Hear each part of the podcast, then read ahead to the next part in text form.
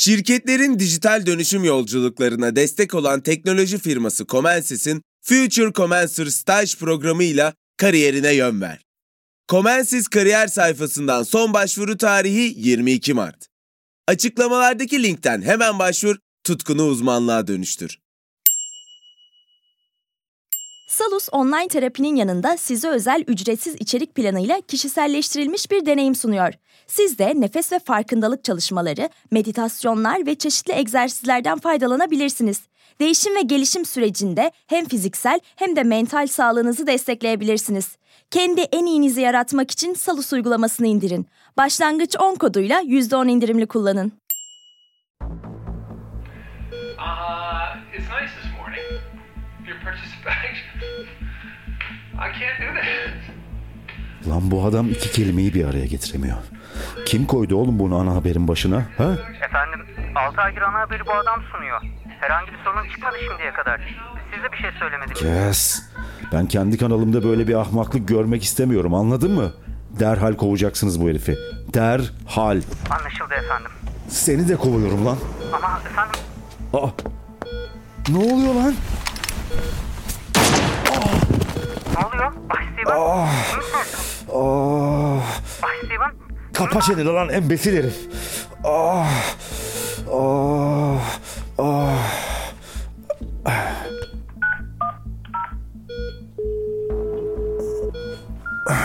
Alo. Yardım edin. Vuruldum. Hemen buraya birilerini gönderin. Hemen bir ekip gönderiyoruz. Adres nedir? Çabuk gelin buraya. Organlarım elimde şu an. Gerizekalılar. Çabuk. Ben Sezgi Aksu. Burası Karanlık Dosyalar. Bugün sizlere Celeste Beard Johnson ve Stephen Beard'ın kan donduran hikayesini anlatacağım. Ne dersiniz? Hazırsanız dosyamıza geçelim mi?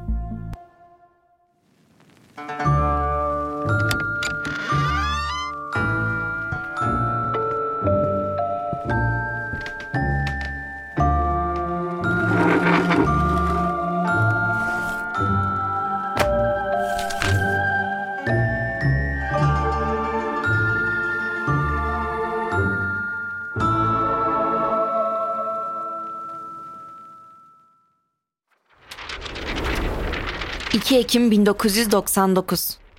74 yaşındaki medya patronu milyoner Stephen Beard bir kurşunla yere yığılmıştı.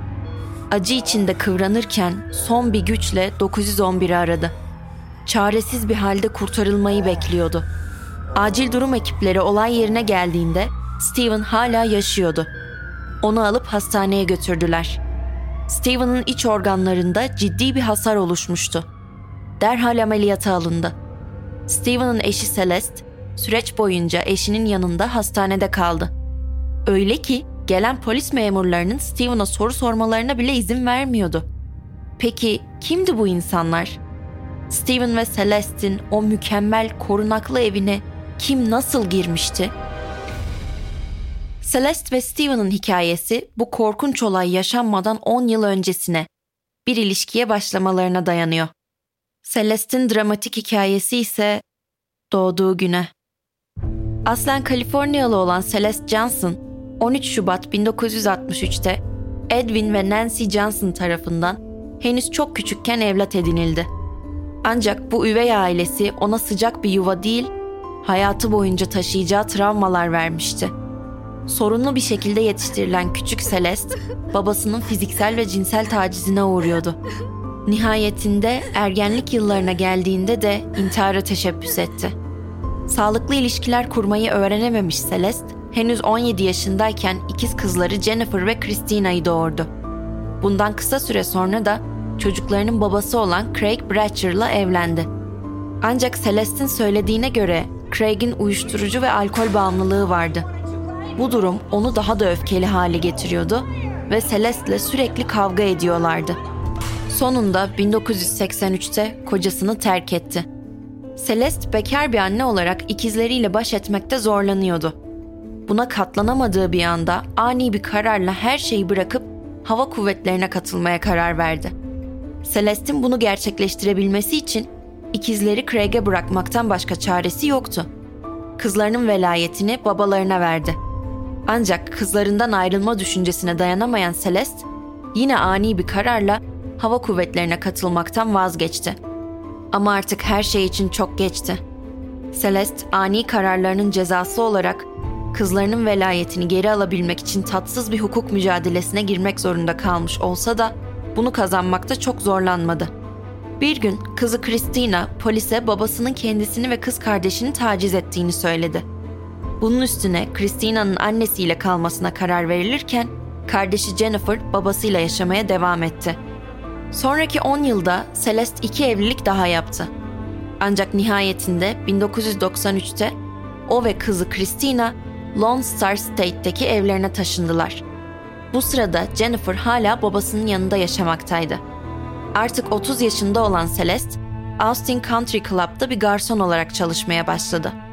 68 yaşındaki müstakbel eşi Stephen Beard ile de orada tanışacaktı. Stephen Beard, KBVO televizyon kanalının sahibi, milyoner bir iş adamıydı. O ve eşi Elise 42 yıldır birlikteydiler ve mutlu bir evlilikleri vardı. Ancak 1993 yılında Elise beyin kanserinden dolayı hayatını kaybetti. Stephen ise Celeste'le Elise ölmeden sadece 2 hafta önce tanışmıştı. Genç ve güzel Celeste kısa sürede cazibesiyle Stephen'ı etkilemeyi başardı.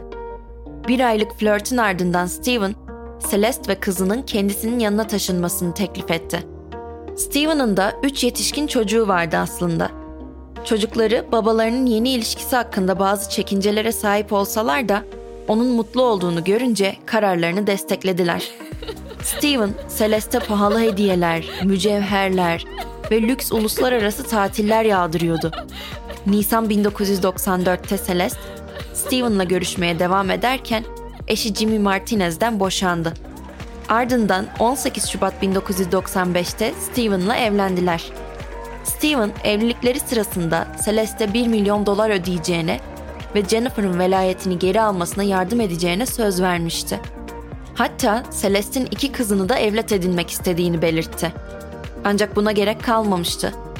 Celeste'in eski eşi Craig'in intihar etmesiyle Jennifer ve annesi tekrar bir araya gelmiş oldu. İkizler o sırada 15 yaşındaydılar. Jennifer ve Christina, Stephen'la iyi anlaşıyorlardı.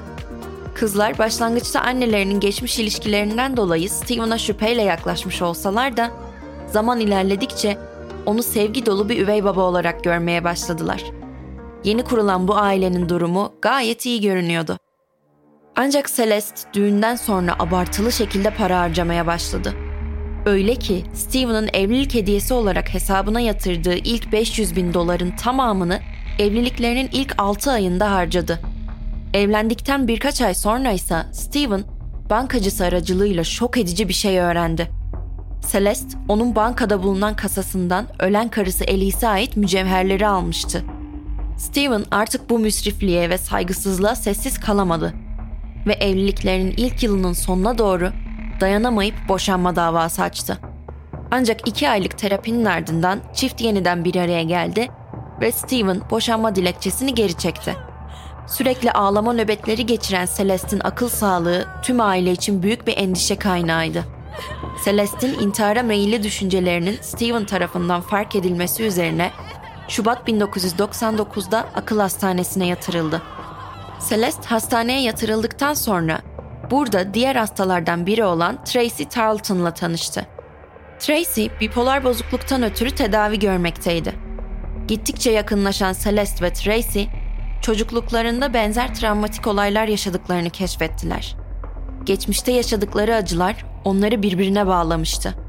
Birbirlerini çok iyi anlıyorlardı. O noktadan itibaren de ayrılmaz hale geldiler.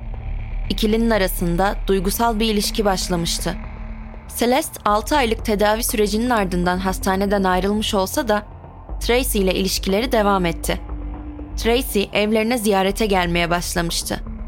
Celeste göl evinde Tracy için büyük bir parti verdi. Çevrelerindeki insanlar, özellikle de kızları, ikilinin arasında yoğun bir ilişki olduğunu fark etmişti. Aradan birkaç gün geçtiğinde o korkunç gece geldi çattı.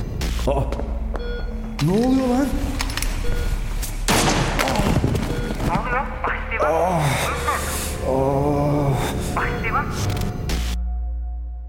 Şimdi kısa bir ara veriyoruz. Ardından davamıza geri döneceğiz. Alanında lider teknoloji şirketi Comensis, mühendislik, tasarım, ürün geliştirme, test mühendisliği ve bulut gibi alanlarda staj yapmak üzere 3. ve 4. sınıf öğrencilerini arıyor. 8 Temmuz'da başlayacak ve 6 hafta sürecek programa Comensis kariyer sayfasından son başvuru tarihi ise 22 Mart. Future Comensir ile akademik bilgilerini uygulamalı deneyimlerle pekiştir, tutkunu uzmanlığa dönüştür. Salus uygulamasında klinik psikologların yanında online görüşme yapabileceğiniz farklı uzmanlar da var. Çocuk gelişim uzmanı, diyetisyen veya fizyoterapist. Bu sayede değişen ihtiyaçlarınıza uygun beslenme, egzersiz ve sağlıklı yaşam rutinleri oluşturabilirsiniz. Salus uygulamasını indirin ve başlangıç 10 koduyla %10 indirimden yararlanın. Detaylar açıklamalarda ve salusmental.com'da. Stephen'ın vurulmasının ardından Celeste, tedavi süresince eşinin yanından bir dakika bile ayrılmamış, polis memurlarının Stephen'a soru sormasına dahi izin vermemişti.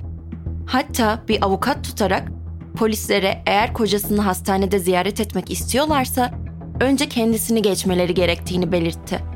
Söylediğine göre bunu isteyen Stephen'ın kendisiydi. Ancak polisler için Celeste'in bu davranışları şüphe çekiyordu. Onu Stephen'ın vurulduğu günle ilgili sorguya aldılar. Celeste o gün polislere hiçbir ses duymadığını söyledi. Bu ifade de şüphe yaratmıştı. Söylediğine göre Stephen'ın odasındaki CPAP makinesinden çıkan gürültüden dolayı diğer odaya geçmişti. Oradansa hiçbir şey duyulmuyordu.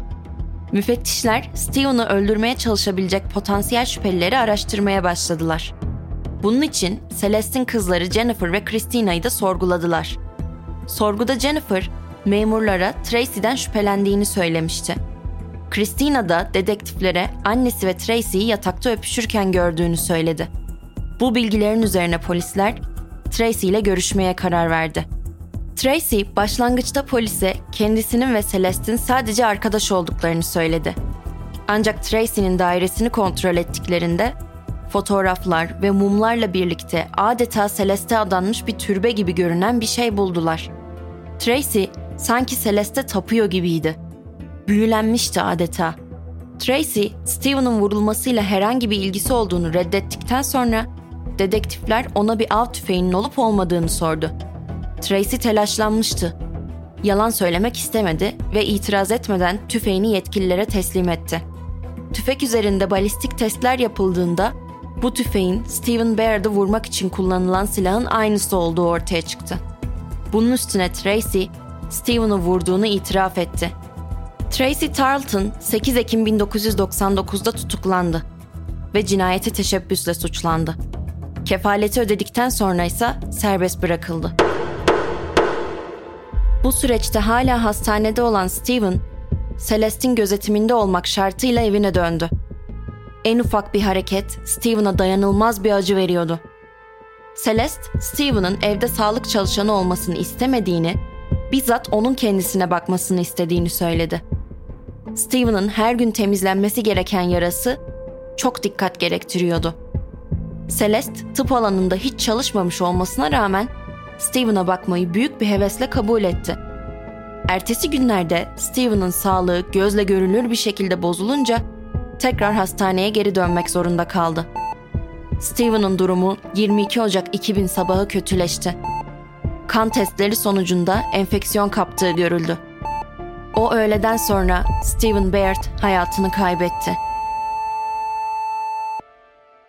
Ölüm nedeninin septik şok olduğu belirlenmesinin üzerine Tracy Tarleton zan altında kaldı. Üstündeki suçlamaların cinayete yükseltilmesiyle tekrar tutuklandı ve hapse girdi. Ancak Tracy hala aylar önce Stephen'ı neden vurduğunu açıklamadı. Celeste ise kocasının cenazesinden sonra abartılı bir şekilde savurganlık yapmaya başladı. Celeste'in arkadaşları ve ailesi kaybının ardından yas tutmayıp sürekli bir kutlama halinde olduğunu görebiliyorlardı. Tüm bunların üstüne Celeste, Stephen'ın ölümünden sadece 5 ay sonra 41 yaşındaki barman Cole Johnson'la evlendi. Stephen'dan kalan mirası ise Teksas'taki yeni ailesine yakın bir ev satın almak için kullanmıştı. Tracy Tarleton hapisteyken gazetede Celeste'in yeniden evlendiği haberini gördü. Hala aşık olduğu ve uğruna hapis yattığı Celeste hayatına keyifle devam ediyordu.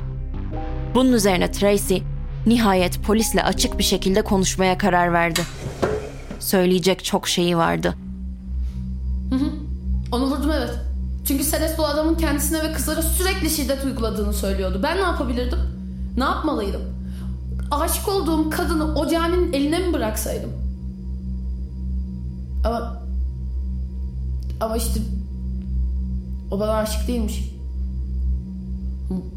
Bana ihanet etmiş. Aşık olsa etmezdi. Değilmiş demek ki. Ama hastanedeyken her şey çok güzeldi. Sürekli beraberdik. Çıktıktan sonra da o adam yüzünden görüşmemeye başladık. Onun için mi öldürdün Stephen'i? Evet. Hayır. Aslında öldürmeyecektim onu. Celeste akşamları onun içkisine ekstazi koymaya başladı. Yavaş yavaş öldürecekti onu. Ama adam ölmedi. Sonra Celeste onu öldürmezsem kendi hayatına son vereceğini söyledi. Ben buna izin veremezdim. Onu kurtarmak zorundaydım ben. Nasıl kurtardın peki onu? Aslında başta beraberdik. Steven'ın kafasına bir poşet geçirip onu boğmaya çalıştık. Ama adam domuz gibiydi. Yine ölmedi. Sen de sonunda onu vurdun. Evet öyle. Ama Celeste için. O ne yaptı peki? Kaltak! Hey! Kendine gel! Stephen ve Celeste vurulmadan önce 1999'da bir Avrupa tatili planlamışlardı. Celeste, Tracy'ye bu yolculuktan Stephen yüzünden çok korktuğunu söyledi. Ve Stephen'ı seyahatlerine çıkmadan önce öldürmesi konusunda ısrar etti. Bunun üzerine Tracy ve Celeste her şeyi beraber planladılar.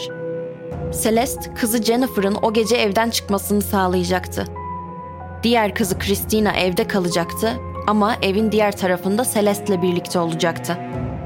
Tracy eve vardığında Celeste onu ön kapıdan eve alacak ve Stephen'ın yatak odasına sokacaktı. Tracy ayrılmadan da alarm sistemini kapatacak ve kapıları açacaktı. Tracy, Celeste av tüfeğinin boş kovanlarının etrafa saçılacağını anlatmıştı. Tracy evden ayrıldıktan sonra Celeste'in boş kovanları toplayıp atması gerekiyordu. Her detayı düşünmüşlerdi. Celeste, canım, seni her şeyden çok seviyorum. Bunu biliyorsun değil mi? Biliyorum sevgilim. Bunu sadece senin için yapacağım. İkimiz için. Sonra uzun bir tatile çıkacağız beraber. Her şey çok güzel olacak. Gel buraya.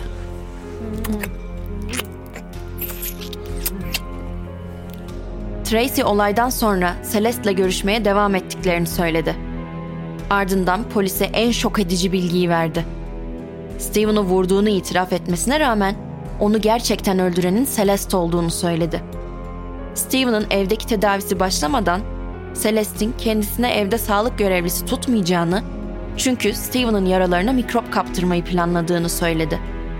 Tracy'nin bu itirafları üzerine Celeste Beard Johnson 28 Mart 2002'de gözaltına alındı ve 1. derece cinayet, 2. derece cinayet ve yaşlı bir kişinin yaralanmasıyla suçlandı. İlk başta kefalet reddedildi. Ancak temyizden sonra $500,000 kefaletle serbest bırakıldı. Celeste'in davası 3 Şubat 2003'te başladı. Savunmasında Celeste, Tracy'yi suçlamıştı. Söylediğine göre Tracy'nin kendisine ve kızlarına olan saplantısı cinayetin gerçek sebebiydi. Tracy ise Celeste'in kendisini kandırdığını, Stephen ve kendi gelecekleri hakkında nasıl yalanlar söylediğini anlattı. Hatta söylediğine göre Stephen öldüğünde göl evinde birlikte yaşamayı planlamışlardı. Celeste'in kızları Jennifer ve Christina, Tracy'nin ifadesinin bazı kısımlarını doğruladılar. Üstelik Celeste'i Stephen'ın içkisine ilaç koyarken yakalamışlardı. Annelerinin Stephen'a yaptıklarından çok rahatsız olsalar da, Celeste'in onlara yapabileceklerinden korktukları için müdahale edemiyor ve bunları kimseye anlatamıyorlardı. Celeste tutuklanmadan önce ikinci kez hastanedeyken Christina annesinin kötüleşen akıl sağlığı nedeniyle görüşmelerini kaydetmeye başlamıştı. Bu kayıtları aklı başında olduğu zamanlarda Celeste dinletip ne kadar kötü konuştuğunu fark ettirmek istiyordu. Ancak farkında olmadan annesini hapse sokacak kayıtlar yapmıştı. Kayıtlardan birinde Celeste arkadaşı Donna Goodson'a Tracy'den kurtulmak istediğini söylemişti. Tracy beni çok zorlamaya başladı. Ondan acil kurtulmam lazım. Sen belki bana yardımcı olabilirsin. Tabii, ücreti karşılığında. Neden olmasın? Tatlım, parası hiç önemli değil. Sen bana istediğimi ver yeter. Tamam. Sen bana Tracy'nin bir fotoğrafını, bir de adresini ver. Gerisini olmuş bil. Sen mi yapacaksın? Hayır tabii ki. Parasını vereceğiz, yaptıracağız. Anlaşmanın ardından Donna sürekli Celeste'den para istiyor ancak asla anlaşmalarını gerçekleştirmiyordu. Bir kiralık katil tutmaya da niyeti yoktu. Donna, Celeste'i açıkça dolandırmıştı. Ancak Donna savunmasında bunları reddetti. Tracy Tarleton'ın Celeste kafayı takmış ve Stephen'ı öldürmek için tek başına hareket eden kötü bir kadın olduğunu söylemişti. Ayrıca ikizlerin de Stephen'ın servetini elde edebilmeleri için annelerini suçladıklarını söyledi. 100'den fazla tanığın katıldığı 6 haftalık bir duruşmanın ardından jüri, iddia makamının lehine karar verdi. Celeste'i cinayetten ve yaşlı bir bireyi yaralamaktan suçlu buldular. Celeste Beard Johnson şu an hala hapiste. 2042'de 79 yaşına geldiğinde serbest bırakılacak. Bugün yaşananların üzerinden 20 yıldan fazla zaman geçti. Ancak Celeste hala kendisinin masum olduğu konusunda ısrar ediyor. Kızlarının kendisine ihanet ettiğini söyleyip onları suçluyor. Tracy Tarleton ise 10 yıl yattıktan sonra 2011 yılında şartlı tahliye ile serbest bırakıldı. Tarleton, San Antonio bölgesinde yeni hayatına başladı. Tracy, Jennifer ve Christina'dan duruşmadan sonra onunla görüşmelerini istedi. Ve onlar da bunu kabul ettiler. Tracy onlara Celeste güvendiği ve Stephen'ın onun anlattığı gibi kötü bir adam olduğuna inandığı için çok pişmanlık duyduğunu söyledi. Celeste ise 20 yılı aşkın bir süredir iki kızıyla da iletişim kurmadı.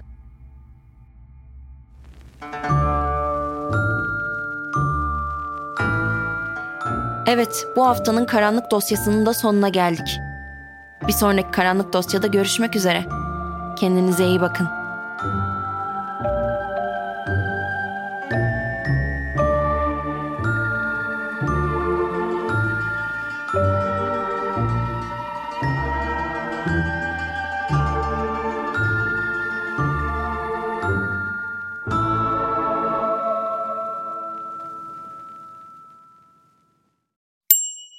Future Commencer staj programı ile kariyerine yön ver. Comensis, 6 haftalık staj programı için 3. ve 4. sınıf mühendislik öğrencilerini arıyor. Comensis kariyer sayfasından son başvuru tarihi 22 Mart. Açıklamalardaki linkten hemen başvur, tutkunu uzmanlığa dönüştür. Salus yetkin psikologları ile terapiyi her yerden ulaşılabilir kılmaya devam ediyor. Yaşam tarzı değişiklikleri, adaptasyon sorunları, yalnızlıkla başa çıkma gibi konularda online terapi desteği için Salus uygulamasını indirin. Başlangıç 10 koduyla %10 indirimli kullanın.